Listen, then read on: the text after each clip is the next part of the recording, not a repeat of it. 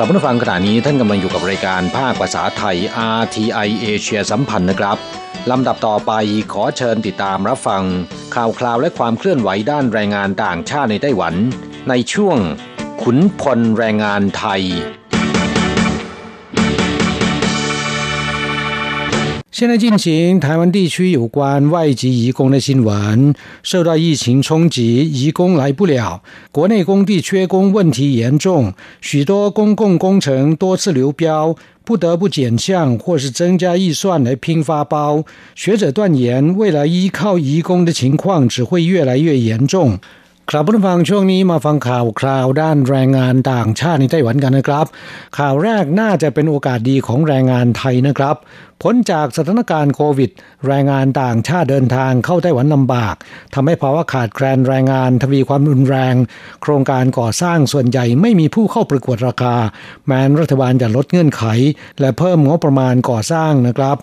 ครับผู้ฟังไต้หวันประสบภาวะขาดแคลนแรงงานอย่างหนัก ยิ่งมาเจอสถานการณ์โควิดทำให้การเดินทางระหว่างประเทศมีอุปสรรค แรงงานต่างชาติเดินทางเข้าไต้หวันลำบาก ไม่เพียงแต่ภาคการผลิตเท่านั้นนะครับ ภาคการก่อสร้างที่ประสบปัญหามานานหลายปี ขณะนี้บานปลายจนโครงการก่อสร้างต่างๆ ต้องลดเงื่อนไข เพิ่มมูลค่าโครงการก่อสร้าง กระนั้นก็ตามก็ยังไม่ค่อยมีผู้เข้าประกวดราคาทำให้โครงการก่อสร้างขนาดใหญ่หลายโครงการต้องหยุดชะงักนะครับ ตัวอย่างเช่น โครงการก่อสร้างพิพิธภัณฑ์วิจิตรศิลป์เถาหยวน เดิมตั้งงบประมาณไว้ที่ 2,800 ล้านเหรียญไต้หวัน ประมูลไปแล้วสองครั้ง ปรากฏว่าไม่มีผู้เข้าประกวดราคาแม้แต่รายเดียว จนครั้งที่ 3 ต้องตัดรายการปลีกย่อยออกไป และเพิ่มงบประมาณเป็น 3,400 ล้านเหรียญไต้หวัน จึงมีผู้เข้าร่วมประมูล ส่วนโครงการก่อสร้างศูนย์วิจัยและพัฒนาเอเชียซิลิคอนวันเล่ในนครเทาหยวน ก็มีสภาพคล้ายกัน ซึ่งมีงบประมาณในการก่อสร้าง 3,700 ล้านเหรียญไต้หวัน ประมูลไปแล้วสองครั้ง ไม่ปรากฏมีผู้ประกอบการใดสนใจเข้าร่วมประกวดราคา จนต้องเพิ่มงบประมาณเป็น 4,000 ล้านเหรียญไต้หวัน ซึ่งก็ยังขาดความสนใจจากผู้รับเหมาก่อสร้างอยู่ดีนะครับ นอกจากนี้โครงการก่อสร้างอาคารผู้โดยสารหลังที่ 3 ของท่าอากาศยานนานาชาติเถาหยวน มูลค่า 95,600 ล้านเหรียญไต้หวัน ซึ่งเดิมกำหนดจะก่อสร้างแล้วเสร็จปลายปี 2563 และจะเปิดใช้งานต้นปี 2564 นี้ เนื่องจากขาดแคลนคนงาน ผู้รับเหมาก่อสร้างประมาณการว่าต้องนำเข้าแรงงานต่างชาติถึง 2,000 กว่าคน มากกว่าที่โควต้ากำหนดนะครับทำให้ผู้รับเหมาไม่มั่นใจ ส่งผลให้การประมูลอาคารโครงสร้างหลัก ล่มมาแล้วถึงสองครั้ง บริษัทการท่าอากาศยานเถาหยวน เจ้าของโครงการเรียกร้องรัฐบาลให้คำมั่นก่อนว่า จะอนุญาตให้นำเข้าแรงงานต่างชาติได้จำนวนเท่าไหร่ เพื่อสร้างความมั่นใจให้แก่ผู้รับเหมา ซึ่งได้รับการขานรับจากรัฐบาลแล้วว่า สามารถนำเข้าแรงงานต่างชาติได้ตามที่ผู้ชนะการประมูลต้องการ ซึ่งก็คือ 2,000 คน นั่นแหละจึงมีผู้รับเหมาที่ได้คุณสมบัติเข้าประกวดราคาสองรายโดยจะมีการประกวดราคาในวันที่ 18 มกราคมนี้ และจากผลคืบหน้าข้างต้น บริษัทการท่าอากาศยานเถาหยวนเจ้าของโครงการยืนยันว่า จะสามารถเปิดใช้งานได้ ในต้นปี 2569 ล่าช้ากว่ากำหนดถึง 5 ปีนะครับกราบผู้ฟังนั่นเป็นเพียงบางโครงการในนครเทาหยวนนะครับ หยิบยกมาเป็นตัวอย่างให้เห็นถึงภาวะขาดแคลนแรงงานรุนแรงแค่ไหน นายเจิงชิงเฉียง ผู้อำนวยการสำนักการโยธานครเถาหยวนกล่าวว่า ผลจากสถานการณ์โควิดทำให้การเดินทางมาทำงานที่ไต้หวันของแรงงานต่างชาติประสบอุปสรรค ต้นทุนด้านแรงงานพุ่งสูงขึ้น ประกอบกับวัสดุก่อสร้างหลายรายการ ไม่สามารถนำเข้าจากต่างประเทศได้ตามปกติ เป็นสาเหตุสำคัญที่ทำให้โครงการก่อสร้างต่างๆ ล่าช้าหรือชะลอออกไปนะครับ ประกอบกับภาวะเศรษฐกิจของไต้หวันเติบโตสวนกระแส ภาคการผลิตส่งออกโตต่อเนื่องมาตั้งแต่ไตรมาสที่ 4 ของปีที่แล้ว และรัฐบาลหันมากระตุ้นเศรษฐกิจ ด้วยการผลักดันงานก่อสร้างโครงการสาธารณูปโภค โดยกระทรวงแรงงานผ่อนปรนให้ผู้รับเหมาโครงการสาธารณูปโภค ซึ่งเดิมจะต้องเป็นโครงการมูลค่า1 0,000 ล้านเหรียญไต้หวันขึ้นไป จึงจะอนุญาตให้นำเข้าแรงงานต่างชาติได้ แต่ในปี 2563 มีการลดเงื่อนไขลงถึงสองครั้ง ด้วยการประกาศลดมูลค่าโครงการก่อสร้างของรัฐลงเหลือ 100 ล้านเหรียญไต้หวันขึ้นไป ระยะเวลาก่อสร้าง 1 ปี 6 เดือนขึ้นไป ก็สามารถนำเข้าแรงงานต่างชาติได้แล้วนะครับ ยิ่งทำให้ความต้องการนำเข้าแรงงานก่อสร้างเพิ่มสูงขึ้น และผู้ประกอบการส่วนใหญ่ต้องการจะนำเข้าแรงงานก่อสร้างจากประเทศไทย ดังนั้นก็ถือเป็นโอกาสดีของแรงงานไทยที่ต้องการจะเดินทางมาทำงานที่ไต้หวันนะครับ กลับผู้ฟังจากสถิติของกระทรวงแรงงาน ณสิ้นเดือนพฤศจิกายน 2563 ที่ผ่านมานี้นะครับ ในไต้หวันมีแรงงานต่างชาติทำงานอยู่จำนวน 75,488 คน ในจำนวนนี้ส่วนใหญ่หรือ 434,618 คนทำงานอยู่ในภาคอุตสาหกรรมการผลิต รองลงมาเป็นภาคสวัสดิการสังคมมีจำนวน 253,172 คน ตามมาด้วยการประมง ส่วนภาคการก่อสร้างมีจำนวน 5,983 คน ในจำนวนนี้เป็นคนงานไทยมากที่สุด 4,036 คน ตามด้วยเวียดนาม 1,419 คน อินโดนีเซีย 469 คนและฟิลิปปินส์ 59 คนนะครับ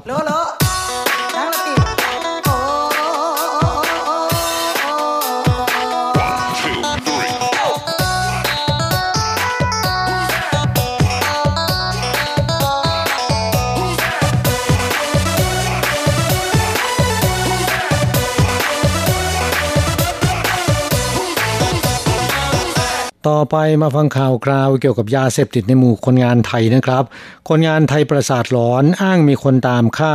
ปั่นจักรยานหนีขึ้นทางด่วนที่เถาหยวนจะไปไทเป ถูกตำรวจสกัดและนำตัวกลับโรงพัก ขณะแจ้งให้ล่ามารับกลับโรงงาน หนีเข้าป่าหายตัวไปติดต่อไม่ได้นะครับ แรงงานไทยรายหนึ่งอายุ 46 ปี เดินทางมาทำงานที่โรงงานอิเล็กทรอนิกส์ขนาดใหญ่แห่งหนึ่งในเขตหลูจูนครเถาหยวน เมื่อสองปีที่แล้วนะครับ แต่เริ่มจากต้นปีนี้เป็นต้นมา ไม่ได้เข้างานตามปกติ มักจะขาดงานบ่อยๆ และมีอาการสติฟั่นเฟือน อ้างว่ามีคนจ้องลอบทำร้ายตลอดเวลานะครับ ต้องการจะขอลากลับบ้านนายจ้างสันนิษฐานว่าเสพยาเสพติดทำให้เกิดอาการประสาทหลอน แต่เจ้าตัวรับว่าเคยเสพยาไอซ์เมื่อสัปดาห์ก่อนเพียงครั้งเดียว อย่างไรก็ตามนายจ้างยอมที่จะยกเลิกสัญญาจ้างก่อนกำหนดตามความต้องการ และได้ให้บริษัทจ้างงาน ช่วยแจ้งการเดินทางกลับประเทศในระบบออนไลน์ของสำนักงงานการค้าและเศรษฐกิจไทย ได้คิวเดินทางกลับประเทศไทยแล้วในวันที่ 20 มกราคม 2564 นี้นะครับ แต่ช่วงเช้าวันที่ 14 มกราคมที่ผ่านมานี้ แรงงานไทยรายนี้สะพายกระเป๋าและปั่นจักรยานขึ้นทางด่วนที่ทางต่างระดับนานขานจะไปไทเป ถูกตำรวจทางด่วนสกัดห้าม แล้วก็พากลับไปโรงพักที่เขตไทซัน นครนิวไทเป แจ้งให้ในายจ้างและล่ามไปรับกลับโรงงาน ระหว่างที่ส่งขึ้นรถของล่าม แรงงานไทยรายนี้วิ่งหนีเข้าป่าหลังโรงพักต่อหน้าต่อตาตำรวจและล่าม โดยไม่มีใครคาดคิดและไม่ทันที่จะตั้งตัวนะครับทำให้ไม่สามารถตามตัวกลับมาได้ โทรศัพท์หรือว่าส่งไลน์แรงงานไทยรายนี้ก็ไม่รับนะครับ หากไม่สามารถติดต่อกลับมาในวันจันทร์ที่ 18 มกราคมนี้ อาจไม่ทันที่จะยกเลิกสัญญาจ้างที่กองแรงงาน ไปตรวจโรค แล้วก็ทำให้ต้องยกเลิกการสำรองที่นั่งกลับประเทศไทยนะครับ ครับผู้ฟังหลายปีมานี้เกิดการระบาดของยาเสพติดในกลุ่มแรงงานต่างชาติ ในส่วนของแรงงานไทย มีบางคนเสพยาไอซ์จนประสาทหลอน คล้ายกับสติฟั่นเฟือน ในจ้างและบริษัทจ้างงานเข้าใจผิดคิดว่า ป่วยเป็นโรคประสาทนะครับ นิมนต์พระไทยมาช่วยเจริญพระพุทธมนต์เพื่อขจัดปัดเป่า แต่ก็ไร้ผลสุดท้ายพบว่าส่วนใหญ่เป็นผลจากการเสพยาเสพติดจำพวกยาไอซ์จนประสาทหลอน ต่อมาเมื่อเจอสภาพเดียวกันนายจ้างและบริษัทจ้างงานจะส่งเข้าสถานบำบัดยาเสพติด อย่างไรก็ตาม แม้นจะบำบัดรักษาอย่างไร สมองไม่สามารถกลับมาเป็นปกติเหมือนเดิมนะครับทำให้เสียอนาคตของตนและครอบครัว ยังทำลายชื่อเสียงภาพลักษณ์ของแรงงานไทยโดยรวมด้วย จึงเตือนเพื่อนแรงงานไทยมาว่า อย่าข้องแวะหรือว่าลองเสพเป็นอันขาดนะครับ ครับผู้ฟังยาไอซ์หรือเมทแอมเฟตามีนไฮโดรคลอไรด์มีลักษณะเป็นผึกใสคล้ายน้ำแข็ง มีการปนเปื้อนของสารอื่นๆน้อยนะครับ มีความบริสุทธิ์สูงกว่ายาบ้า 4-5 เท่า ออกฤทธิ์กระตุ้นต่อจิตและประสาท มีฤทธิ์เสพติดรุนแรงและอันตรายกว่ายาบ้า เมื่อเสพยาไอซ์เข้าสู่ร่างกาย จะกระตุ้นสมองให้หลั่งสารสื่อประสาท ชื่อว่าโดปามีนออกมามากผิดปกติทำให้เกิดอารมณ์เคลิบเคลิ้มสนุกสนานสดชื่น แต่ก็เป็นเพียงชั่วคราวนะครับ หลังจากนั้นจะมีอันตรายตามมา โดยอาการที่พบบ่อยได้แก่ รูม่านตาขยาย เหงื่อออกมาก มือสั่น การมองเห็นพร่ามัว วิงเวียน คลื่นไส้อาเจียน รับประทานอาหารไม่ได้ ริมฝีปากแห้ง ปวดศีรษะอย่างรุนแรง อัตราการเต้นของหัวใจเร็วขึ้น ที่สำคัญคือเส้นเลือดในสมองมีภาวะผิดปกติและเสียหายอย่างถาวร ในรายที่เสพยาไอซ์ปริมาณสูง จะทำให้พูดมากขึ้น ย้ำคิดย้ำทำเกิดอาการหวาดระแวงและวิตกกังวลสูง พฤติกรรมก้าวร้าวรุนแรง มีอาการประสาทหลอนนำไปสู่โรคนอนไม่หลับเรื้อรัง ซึมเศร้าอย่างรุนแรง และอาจจะเสียชีวิตได้นะครับ การเสพยาไอซ์ทำให้เกิดการเสพติดได้ง่าย เพราะว่าออกฤทธิ์รวดเร็วและร้ายแรง จึงมีอันตรายต่อร่างกาย จิตใจและอารมณ์ของผู้เสพ มากกว่ากลุ่มยาเมทแอมเฟตามีนอื่น ๆ นะครับ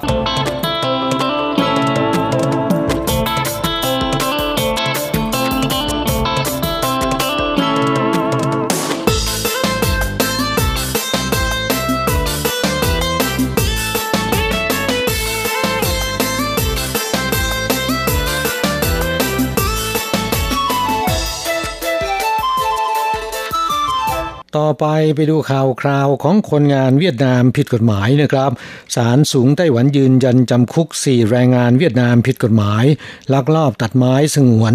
และปรับหนักคนละ 13.81 ล้านเหรียญไต้หวัน ไม่มีเงินจ่ายค่าปรับต้องถูกจำคุก 14 ปีนะครับสี่แรงงานเวียดนามผิดกฎหมาย อยากจะรวยทางลัด รับจ้างตัดแล้วก็ลำเลียงไม้ฮิโนกิ ซึ่งเป็นไม้สงวนราคาแพง จากป่าทึบตำบลสิ้นอี้เมืองหนานเถา แต่ถูกตำรวจป่าไม้และตำรวจท้องที่สกัดจับได้ หลังจากผ่านการตัดสินของศาลชั้นต้นศาลอุทธรณ์แล้วนะครับ เมื่อวันที่ 11 มกราคมที่ผ่านมานี้ศาลสูงไต้หวันประจำนครไทจง ยืนตามคำพิพากษาเดิมตัดสินจำคุกจำเลยทั้ง 4 คน คนละ 1 ปี 3 เดือน นอกจากนี้ยังปรับเงินคนละ 13ล้าน8แสน18,240 เหรียญไต้หวัน ค่าปรับรวมทั้ง 4 คนสูงถึง 55ล้าน2แสน70,000 เหรียญไต้หวันนะครับ จำเลยทั้งสี่ให้การต่อสารอ้างว่า ได้รับการว่าจ้างจากเพื่อนร่วมชาติ ซึ่งเป็นแรงงานผิดกฎหมายเช่นกัน ให้ไปตัดและขนไม้สนฮิโนกิจำนวน 28 ท่อน เพื่อให้ผู้ว่าจ้างนำไปขายต่อคนรับซื้อ แต่ยังไม่ทันที่จะลำเลียงถึงที่หมายถูกตำรวจที่ได้รับแจ้งเบาะแสสกัดจับ พร้อมยึดของกลางได้ทั้งหมด ในจำนวนนี้มีจำเลยสามคนที่รับสารภาพและให้ความร่วมมือกับศาลถูกลงโทษหนึ่งปีสามเดือน อีกหนึ่งคนที่ปฏิเสธข้อกล่าวหาทั้งหมด ผู้พิพากษาเห็นว่าทำผิดกฎหมายโดยที่มีหลักฐานมัดตัวอย่างแน่นหนาแล้ว ยังมีท่าทีที่ไม่ดี ไม่รู้สึกสำนึกความผิดที่กระทำลงไป เพิ่มโทษจำคุกเป็นหนึ่งปีเจ็ดเดือนนะครับ ส่วนของกลางท่อนไม้ฮิโนกิที่ยึดได้ 28 ท่อน ผู้พิพากษาและเจ้าหน้าที่ป่าไม้ประเมินราคามูลค่าในตลาด 1.15 ล้านเหรียญไต้หวันนะครับ ตามกฎหมายป้องกันและปราบปรามการตัดไม้สงวนของไต้หวัน ต้องระวางปรับ 10-20 เท่าของมูลค่าไม้สงวนที่จับได้ จึงตัดสินให้ปรับเงินคนละ 13ล้าน8แสน18,240 เหรียญไต้หวัน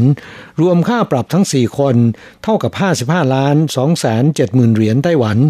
กรณีที่ไม่มีเงินเสียค่าปรับให้จำคุกแทนได้ แต่ศาลไม่ได้บอกว่าให้จำคุกแทนในอัตราเท่าไหร่ อย่างไรก็ตามที่ผ่านมาศาลท้องถิ่นในเมืองหนานเถาเคยตัดสินให้จำเลยจำคุกแทนค่าปรับได้ ในอัตรา 3,000 เหรียญไต้หวันต่อการจำคุกหนึ่งวันหากากเป็นเช่นนี้แรงงานเวียดนามจะถูกจำคุกเพิ่ม ในส่วนของไม่มีเงินจ่ายค่าปรับ 12 ปี 8 เดือน รวมกับโทษจำคุกอีก 1 ปี 3 เดือน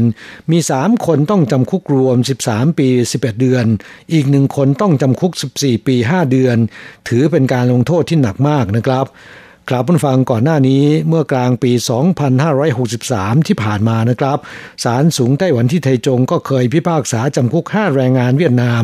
ลักลอบตัดไม้สงวน เป็นเวลา 1 ปี 2 เดือน ปรับ 10 เท่าของมูลค่าที่จับได้ คนละ 19.19 ล้านเหรียญไต้หวัน ซึ่งคนงานเวียดนามกลุ่มนี้ไม่มีเงินเสียค่าปรับ รวมต้องจำคุกคนละ 18 ปี 8 เดือนนะครับ